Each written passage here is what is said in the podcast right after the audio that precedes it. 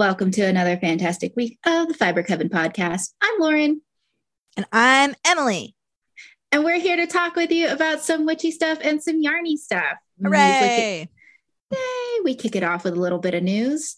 Take it away, Emily. I have a art show that you could come see me at. It's in my hometown of Louisville, Kentucky, and it's called Spring into Derby at Paristown, and it's in the Paristown area over by the cafe. And it's an outside uh show and it looks like it's supposed to be nice during that weekend which is April 22nd through the 24th so fingers crossed that the weather is going to be nice and sunny and won't rain on me my first time using my tent at a show um, I will have all of the pins and stickers. I will also have some limited original arts on hand. And uh, yeah, come see me. And bonus, if you're a fran- fan of my old podcast, F This Net, uh, Amber is going to be assisting me in the booth on Sunday. So you can come and see me and Amber if you want. Excellent. I wish I could come. Yeah. Sweet. Speaking of original art, you want to start off finished objects by showing us your art? Yeah, yeah. I've I uh my knitting has been less because I wanted to have some original arts in my uh art booths because people people ask me if like I have drawn what is on the pins and stickers like kind of a lot.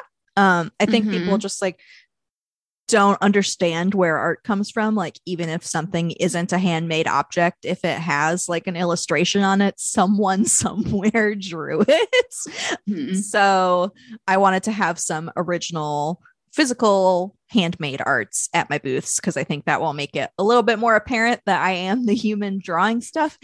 And it's kind of fun to I I have been wanting to do more like physical art stuff and we'll talk about this in acquisitions later but i got some paints and uh it'll be nice to have like a place to possibly sell some and not just like acquire physical arts because that has been an issue when I have made physical art in the past, like on canvases. I'll just like have canvases of art that I'm like, these aren't good enough to sell. And I don't know what to do with these. And then they just sit in my closet and it's terrible. So here are my mini arts that I have been drawing. Uh, so they're all on just watercolor paper. And I've been doing watercolor backgrounds and then drawing on them with my fountain pen. Uh, I'm using my TWSBI Eco. And uh, this one's a little emperor moth. and it has a nice pastel background, kind of pastel uh, faint stripes. Yeah. Mhm. And I have this bat. I love the bat, and it's like bright pink around the edges, and it fades into light pink, and it's a little wrapped up fruit bat. Yeah, he's cute. Um, and these are all that same medium I mentioned that they have the watercolor background and the kind of sketchy. It's a raccoon. Yeah, he's so chunky. I like him. He's a he little is raccoon. chunky as hands. he's a chunk. Um, he's Mm-hmm. got like a blue fading into green watercolor Mhm. background. And this this art is kind of a similar style to the Power of the Full Moon Club postcards that I Mhm. made. A Fox. fox. He's got like an orange outline Mhm. into light orange background. And So cute. This guy I made last night. Frog. He He's toad. green. He's It's very good. All of these have really nice texture to them. Thank you. Yeah, I'm really I enjoy the frog's little warty wrinkle reptile texture he's got going on. Mhm. They're all very nice. Yeah, so I'll have those. Um, I haven't totally decided what I'm going to price them yet. I've been bothering all my friends asking what they would Mhm. like buy them for because like it's so hard to price your own art like that. Like Mhm. it varies wildly in what people will pr- charge for that kind of thing. So Yeah. Lauren had the idea of getting frames to put them in, which I don't think I'm going to have time to do for the show I have this weekend, but I might have time to do before the uh, Spring into Derby one that I mentioned. So, Mhm. mhm. Yeah. yeah. Yeah. Just to my little lizard brain. Frame says original art. Just sitting in a sleeve on a, you know, in a stand makes me think it's a print. Yeah, I mean, I'll have a sign that says original art, but I totally get that Mhm. they would have to read that to figure it out. Mhm. yeah, so those those are my little arts that I've made. I finished two knit things this week. I know what one of them is. I finished my yoga socks. Oh yeah. So these turned out really good. They're knee high yoga socks for practicing yoga when it's cold. They don't have a toe or a heel so that uh, you can get a good little grip. Um, and they're ribbed through the foot section and the ankle. And then I followed Emily's witch's brew pattern for the calf increases. And then I have a little contrasting cuff. And these are made out of Haverland yarns on the Solderly sock base, which is for BFL base. And this was a Starship Troopers inspired one. Nice. One of my favorite 90s cult classics. And actually, I haven't posted to social media about it, but I did just post on Patreon uh, the kind of a basic recipe for how I did this if anybody wants to make these. Nice. That's very nice of you. Yeah. Yeah. So I will be posting all about that on the internet when we're done recording. Nice. And then I also finished another one of your patterns. It's a baby hat. Hey, it's so small. it is so small. It near okay, it's not that small. Like I could Yeah, yeah. The Oh. the cables scoop it in. the Right? co- the cables swoop it in. Like I Mhm. can fit like I I'm I not fit on a baby it. head. Oh, of course. Like I have two of my like delicate lady fists in here, and it's not even stretching the ribbing. So I think it'll be a really good size baby hat. I have a new grand nibbling that is due in the summer. So by the time it needs a hat, it will be several months old. And I did your comfort zone hat. It's like a Um, little mini comfort zone. It is. So I did the large size, but on fingering weight and size twos. And other than that, I followed the instructions and it turned out really cute. I think this is going to be really nice. And I think it's going to like maybe even like because it's it's nice and stretchy. Like this might like last more than one season or at least the entire like winter, fall and winter and spring that this new little person is a new little person. Nice.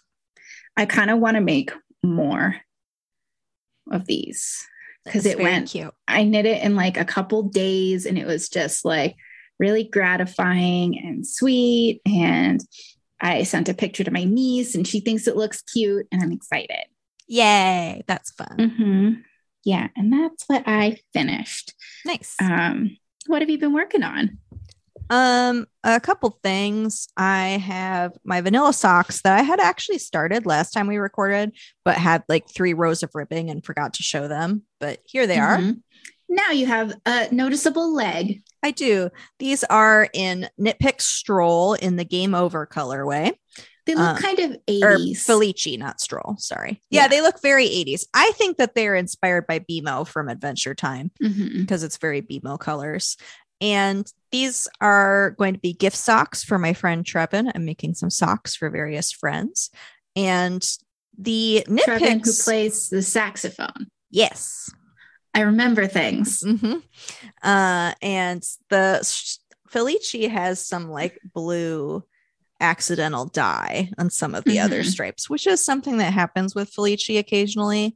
I'm sure if I complained to Knit Picks, they would fix, they would like offer me new yarn or a refund, but I don't really care. It kind of just looks like whatever speckles. Mhm. If I was particularly fussy, I might be mad, like you can see in there Mhm. but like it happens often enough that I, it's fine. I think I'd be Yeah. more mad if it was just like one really dark spot in a thing, but like Mhm. whatever. So that's that little vanilla sock. It will get more work done on it tonight when we go to a friend's music event. very nice. Very nice. And then the other thing I have worked on is the cotton candy version of the macaroon box shawl. it's growing. It's so pretty. It is very much cotton candy colored. Yeah, the I like of it's all pinky, and now it's all blue and white. Very it is a very baby pink. Yeah, so I like how the waffle texture is looking in the Mhm. the main color of the Polly Pocket Mhm. by Junkyard. It- It's very lovely. yeah, so it's fun. I like it. You're And I- flapping it all over your chest right now. It's very funny. Flap, And flap. uh, I'm pretty much just gonna keep doing what I'm doing until I run out of this cake of yarn. So Are you going to have to do anything at the edge so it doesn't curl, or is the waffle pattern pretty? Uh, does it lie flat? Um, I'm probably going to do just a couple rows of garter, and that will be plenty. It lies flatter than stockinette, but not as flat as garter, if that makes sense, because it's Hmm. It basically like alternating stockinette and garter to create the waffle. Um, so Mhm. it it has it's pretty good, but it does have like a bit of a curl on it. Mhm. Um, so I'll probably just do like three or four rows of plain garter at the end to solve that Mhm. problem. Um, it has a garter selvage. Um, it has like a little garter, plain garter border, and then the slip stitch for the selvage. So that will match the selvage and work out just fine. Nice. Mhm. I love it. What are you working on aside from all your Mhm. finished objects? I know. Jeez. Well, that was the majority of it. I have my northeasterly blanket, which I didn't drag over because my cat is busy uh, being entertained by it on the living room floor because I'm a bad person. He's not very destructive of knits. He just likes to lay on them. But I did manage to turn the heel on my uh, Luthien socks. Yay. Yeah, so I have a cute little heel turn. Uh, the sock looks really good. It's not too much different than when you saw it last week, but uh, now that you sent me the gusset pattern, I will get back to work on these. Hooray. Yeah. And Mhm. don't just like space into the gusset, like try and read the pattern and make sure that where I put like where you join the yarn and stuff makes sense. Cause that was, I'm going to do it for my second sock too, just to make sure that I'm, I didn't mess something up. Yeah, I'll, I was thinking about that. I'll I'll talk about it with you after. after. Oh, okay. You don't like how like, I did I- it. No, no, no. I, I honestly haven't looked at it yet. I was just thinking about uh, where the yarn is and where it will be and and things. I have. I not- have in theory accounted for that Okay. in the pattern.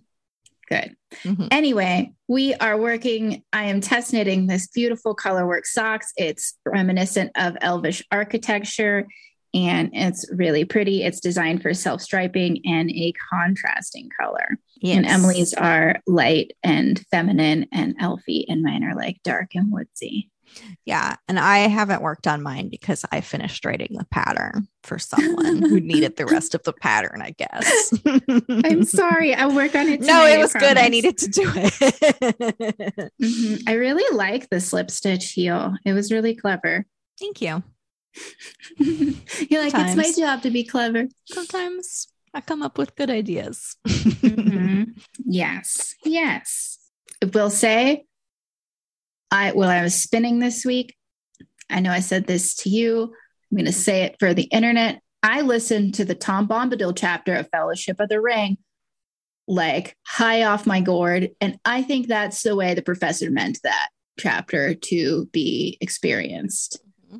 and I was doing audiobooks. So it was like somebody told me the story and like I've read the Silmarillion and I like understood everything. And I like Tom Bombadil was talking about like the shape of the universe and I understood it because I've read the Silmarillion. I was like, oh my God, this is amazing because I was extremely stoned. It was great. 10 out of 10. Highly recommend the Tom Bombadil chapter that way. nice. Awesome. That was my little Lord of the Rings rant. And uh, that's all I've really been knitting on. Sweet. hmm I did acquire things. I usually don't acquire things, but I have acquired so much yarn. I asked some coven members if they had any DK scraps to send me, and I've started receiving some. And some lovely human sent me just like tons and tons of beautiful handspun. It was an entire, like, enormous package of like over half of a kilo of handspun. And this is just a little bit of it right here. And it's all like super even, gorgeous DK. A lot of it's got a little sparkle in it, which I love. I do love a little sparkle in my spins.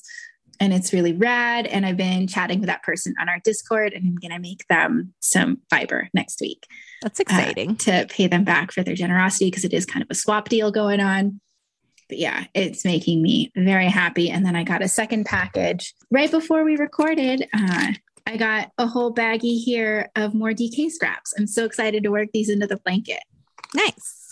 Oh, and then I also got a sweet card from a friend with some original art. She she does some art too, and this is a little Akita dog, and you know our dog just passed, but she, she's really sweet. She made us this little thing to remember him by, and which was good because we don't we didn't like do anything ahead of time because we weren't thinking about it. Mm-hmm. Um, so we have this. I want to get a little frame for it, and she also sent me some seeds from her garden. Oh, that's nice. Um, and I'm gonna plant them by his grave marker, and I think it'll be really sweet. That That was a really sweet, gift. hmm What all did you get? I got some art supplies. Art supplies. We love art supplies. We do. Um, sorry, I have crinkly bag. Um, so I had a crinkly bag too. I've been doing those uh, arts on uh, little watercolor pads, which, if you aren't familiar with watercolor, you need to tape it down to your work surface when you work with it. Otherwise, it like bubbles up and crinkles and wrinkles. Uh, but I am lazy and I like these watercolor pads uh, that are Mhm. secured on the long edges on two sides. So you don't have to tape it down. You just paint directly on top of the thing. Um, Nice. They're also like pretty thick paper so that they don't run through to the paper underneath, um, which is nice because then it's like a nice thick paper for the art to be Mhm. on. Um, so I got this, and this is a four by six to make just really small things. I got Mhm. an eight by 10 of the same company. And then I also got this one, which is eight and a half by 11.7, which is a weird size. I'm probably going to cut this um, to be eight by 10 because that's, I got some sleeves to, and like boards to package things on that are eight by 10. But this is black. And it's watercolor or is it just black paper? No, it's watercolor paper. Um, but I got it because I also have bought some paint. I bought Holbein artist gouache. Um, So the gouache will show Mhm. up on the black um, because gouache is a very matte, opaque paint. And this is a paint that I used a lot in college. Um, it's probably the paint that I use the most in college. Um, a lot of scenic design and costume people use this type of paint.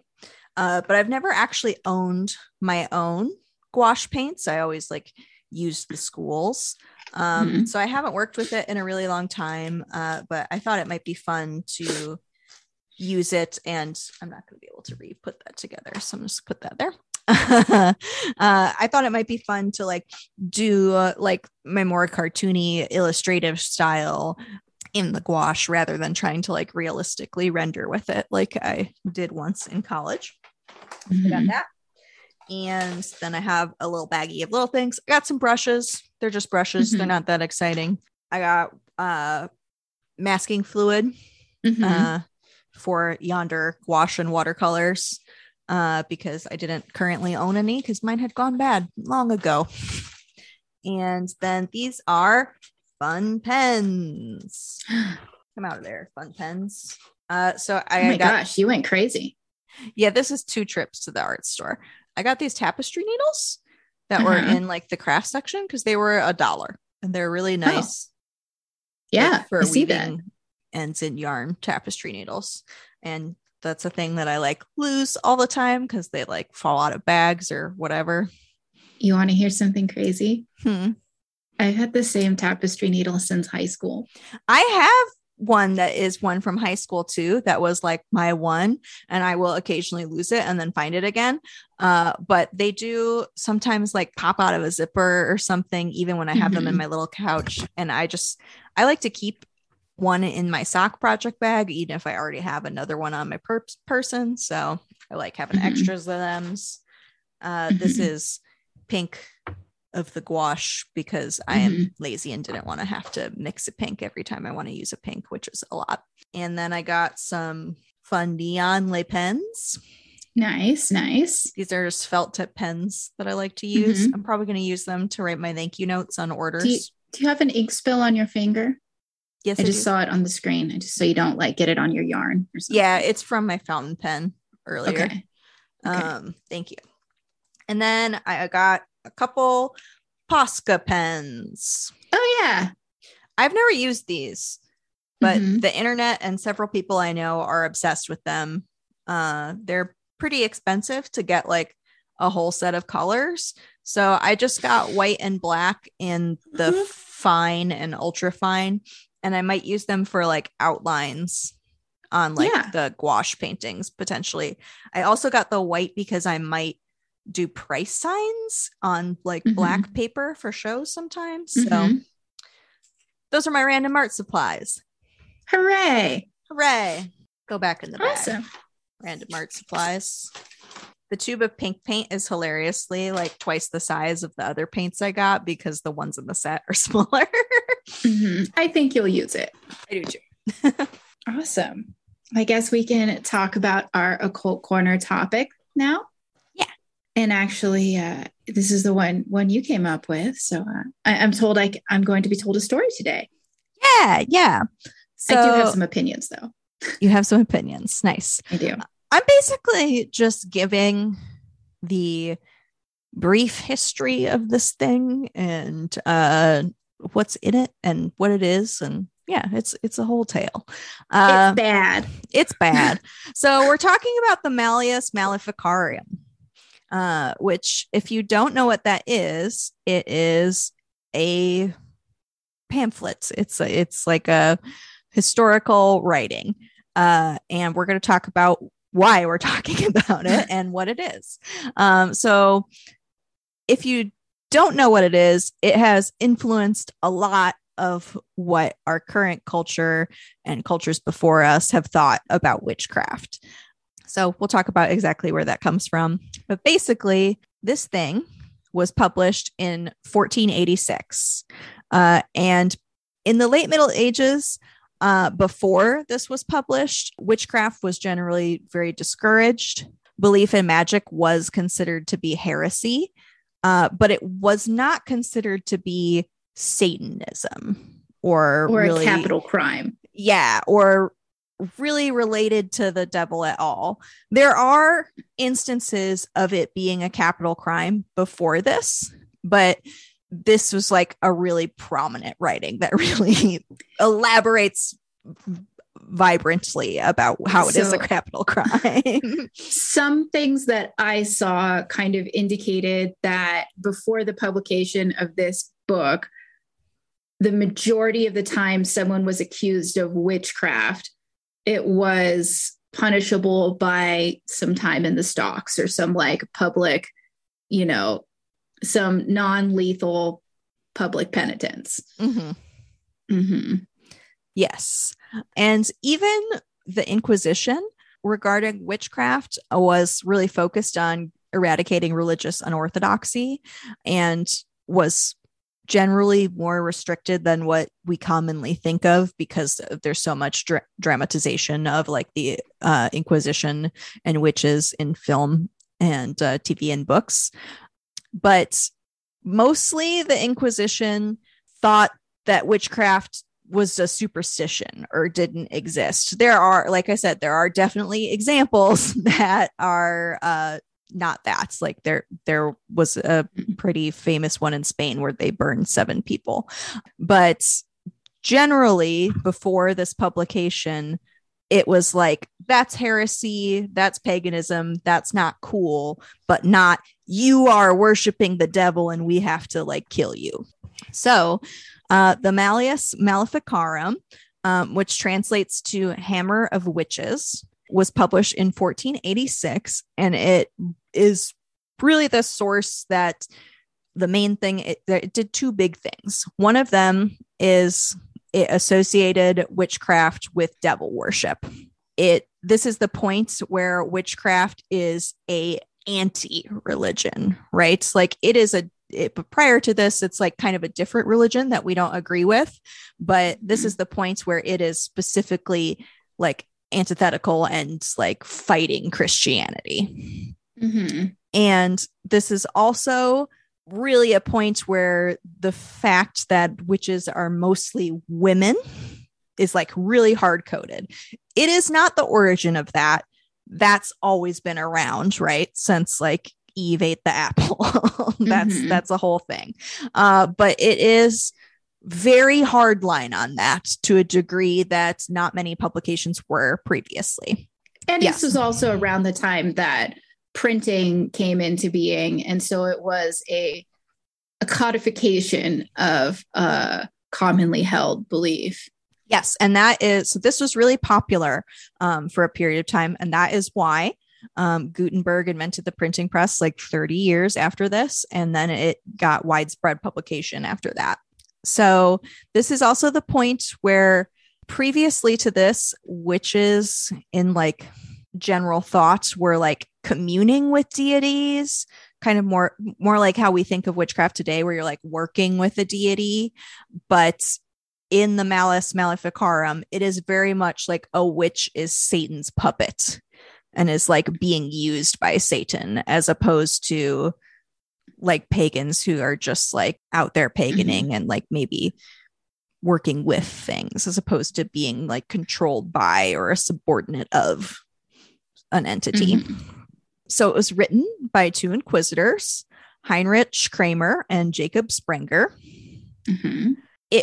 Has been officially condemned by the Catholic Church, and it was officially condemned by the Catholic Church like while those two guys were still alive. Uh, but mm-hmm. it was still used by Catholics and Protestants for like almost two centuries after it was condemned, and it, quote unquote. But it did also have like a decree essentially from Pope Innocent VIII in there that was I deem these two authors to be inquisitors of the Catholic Church. It was that that like papal decree was written before the Malef- Malleus Maleficarum was published and it was just endorsing them as inquisitors of the catholic church not of everything they wrote in the book but that is but how they- kramer totally like wanted it to sound it was place it was there to make people think that the whole book was endorsed by the catholic church yeah and the pope wrote that it's called a papal bull and the mm-hmm. pope wrote that just to like endorse them as inquisitors who were like out there doing their inquisitor nonsense and mm-hmm. uh but it was printed in many editions of the Malleus Maleficarium as like an intro to it. So it's basically like, look, the Pope likes these guys. So obviously, mm-hmm. even though the Pope isn't citing what is actually in that text, people who read it are going to be like, oh, well, the Pope's cool with these guys. This must be legit. Some uh, Middle Ages sketchiness for you there. so it went through 28 editions between 1486 and 1600. So it was a pretty widespread publication for that time period. We're going to talk about some stuff that's in it now. So it asserts that there are three elements necessary for witchcraft. Number one, the evil intention of the witch. Number two, the help of the devil and number three, the absence of permission from God. Huh. Mm-hmm. Interesting. And it's divided into three sections. The first section is aimed at clergy and like kind of giving them guidelines of how to find and determine what is witchcraft. And it also tries to refute critics uh, who deny the reality of witchcraft. So, like, which again, that was like kind of the stance previously. Like, there were a lot of people in the church who were like, well, that's not real. Like, that's dumb. Mm-hmm. But this is like, no, if you say witchcraft isn't we- real, you're part of the problem. oh, man. Yeah. Uh, the second section uh, describes actual forms of witchcraft and how to remedy it. And the third section is to assist judges who are determining whether or not someone is a witch and to help in, uh, inquisitors by like removing the burden from them. So, and all of the sections have information on what is witchcraft and who is a witch within each of those sections. Yeah, Kramer, the the main author Heinrich Kramer, he seems like a real turd. Yeah, mean old sexist turd. Yeah, yeah, he did not like women. no, and it really seems like he had a lot of like holdups about sex and who was having it and who and such, and lots of these like Freudian male fears of these witches are going to steal my member with their evil witchcraft and their painted lips. yeah, yeah, lots lots of uh fixating on women's tongues. Like there's a whole section on there on like why women are more prone to witchcraft and it's like because they have loose tongues. Mm. hmm Yeah, so both authors give examples of uh male witchcraft in the book, but uh as far as documentation on historical like witchcraft trials that Kramer was involved with, they all involved women almost exclusively. Uh, so, course. yeah. And according to some trial records that he had made during those, he believed that women are in their nature corrupt and evil. hmm Not specific women, all women. and uh yeah, and th- and that wasn't like that weird at the time. That was like semi-normal, but he, Mhm. he really wrote about it a lot. yeah, he really ratcheted up that whole original sin nonsense. Yep. And works on witchcraft, um, even ones that were by the church, um, have not entirely agreed with the Malleus Maleficarum. Uh, like we said, they officially said that it wasn't the the Pope officially said it wasn't cool later, but pretty much none of the works that came after ever challenged the idea that women are more likely to be witches than men, and that has obviously persisted to this day. So, Yeah, it was pretty much the kind of the starting point in the spread of 200 years of persecution of marginalized people, Yeah. specifically women. mhm. And I read some like really horrifying stats that in like the European witch hunting hysteria, maybe it's not the right word, because I don't think it was a lot of women that were doing, well, obviously there were some, but like it wasn't like an exclusively women women accusing other women thing. But like the witch hunting craze killed like at the low end, they're thinking like 50,000 people in Europe, which is a lot. yeah. Mhm. Yeah, it's not good. Yeah, and actually the title um Malleus Maleficarum indicates that witchcraft is a feminine concept uh because it's a Latin uh word and if it was suggesting that it was either male or mixed gender, it would be Malleus Maleficorum, Mhm. but it is carum with the A, which really indicates it's just females. Yeah. Yeah. I did listen to there's an ep- this book comes up often in the podcast lore which is a really cool like podcast on folklore. Uh, specifically episode 140 kind of does a little intro on it and talks about various witch hunts. Something interesting that i saw and just when you learn about witch hunts like i read a couple books on salem like i've been listening to the lore podcast since the beginning. There really is this trend of there being a circumstance that's out of the control of people, like bad weather, crop failures, disease.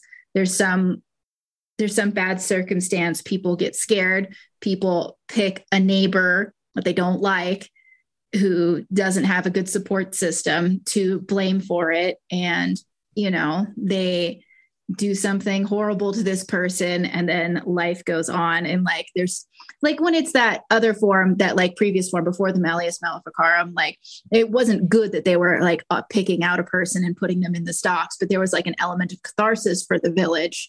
It was still like a really bad thing that happened but like after the person like did their time in the stocks and got through that or like confessed to something they didn't they couldn't have done there was like catharsis for the neighborhood and like things moved on. But with this whole like witch hunting thing. That was not how it went. It just kept building and building and things got wilder and wilder. And uh I'm not gonna lie, I was kind of seeing some modern parallels to what we've experienced in the past couple years. I protested in 2020 and I had a lot of QAnon people screaming just wild, wild stuff in my face you know, like we had a circumstance that was out of our hands, and there was a lot of blaming of a certain group of people for something that nobody can control in our globalized world. And there's a lot of people like getting real weird about like sex and babies involved in it too, even though it's kind of like not where that's not like the original thing. i I know in like the European witch hunting craze there was a lot in addition to like you know livestock death and and crop failure there's also things related to fertility like uh, babies dying or people failing to conceive was blamed on witches, but infant mortality was just super high in those days. Yeah. But that's another huge aspect of like the current QAnon stuff where they're like accusing the Illuminati of drinking baby blood and blah, blah, blah. And they think the vaccine makes you infertile, like, because that's going to kill you, of course. Yep. Etc. It's just seeing some modern parallels in my experience. Yeah, yeah, definitely. That's why it's important to talk about this kind of thing because history is constantly repeating itself. Yeah, so that's pretty much what I had on the Malleus Maleficarum. I just wanted to give a primer uh, about it if you weren't familiar with it as a document. Uh, we're not going to go over too much of what's in it. It's mostly very silly and horrible.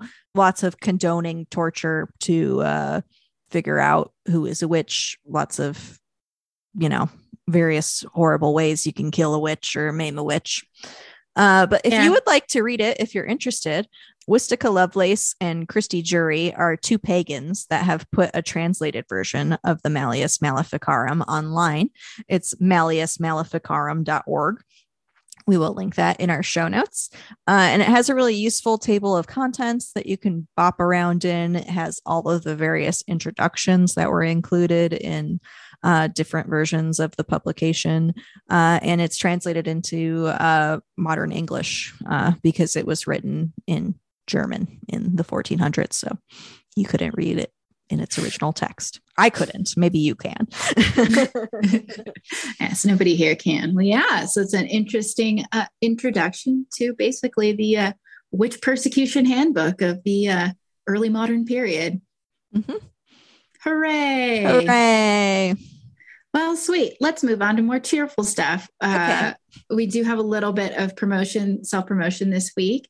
Uh, Emily, tell us about your macaron box shawl pattern. My macaron box shawl released this week, uh, which is exciting. It is a crescent shawl designed for sock sets, and you should get it now because uh, it is currently $5 and includes the lavender macaroon flavor, which is a little light beginner lace version. Uh, it would be a good first lace project if you're not uh, a you haven't tried lace yet. Uh, and it also includes the free vanilla macaroon version, macaron, sorry, uh, that uh, is just plain garter. And it is going to have more versions in the future. But if you buy it now, the price isn't going to go up. But if you buy it later, I'm going to add a dollar every time I put a new version on there. So it but if you buy it now, earlier, you'll get the updates for free. Exactly. Um, and that uh, shawl I talked about earlier in WIPs is one of the versions that's going to go in there, the cotton candy macaron. Mm-hmm, mm-hmm. Yes, you have two versions that you're working on that are going to be updated into this pattern, and they're both really cute. Thanks. Yeah, and I, I actually there, I will have three already done because uh, I have the caramel one done too. That one will go mm-hmm. up next month. So you have until next month to get it for five bucks. Uh, and there's also a free version, totally free version called the Vanilla Macaron. That one just has the plain garter version. And both of these things are available in my Ravelry and PayHip stores. Excellent. Well, if you're looking to find us anywhere around the internet, you can just head on over to fibercoven.com and that will direct you to Emily's patterns and her merch and everything she's doing around the internet. It'll also direct you to my yarn and then also our Patreon, where we do blog posts and we have a really cool Discord server and all sorts of good stuff. We would love for you to hang out with you there and in general on the internet. So, thank you so much for hanging out with us. And until next week, everyone, keep making yarn magic. バイ。バイ。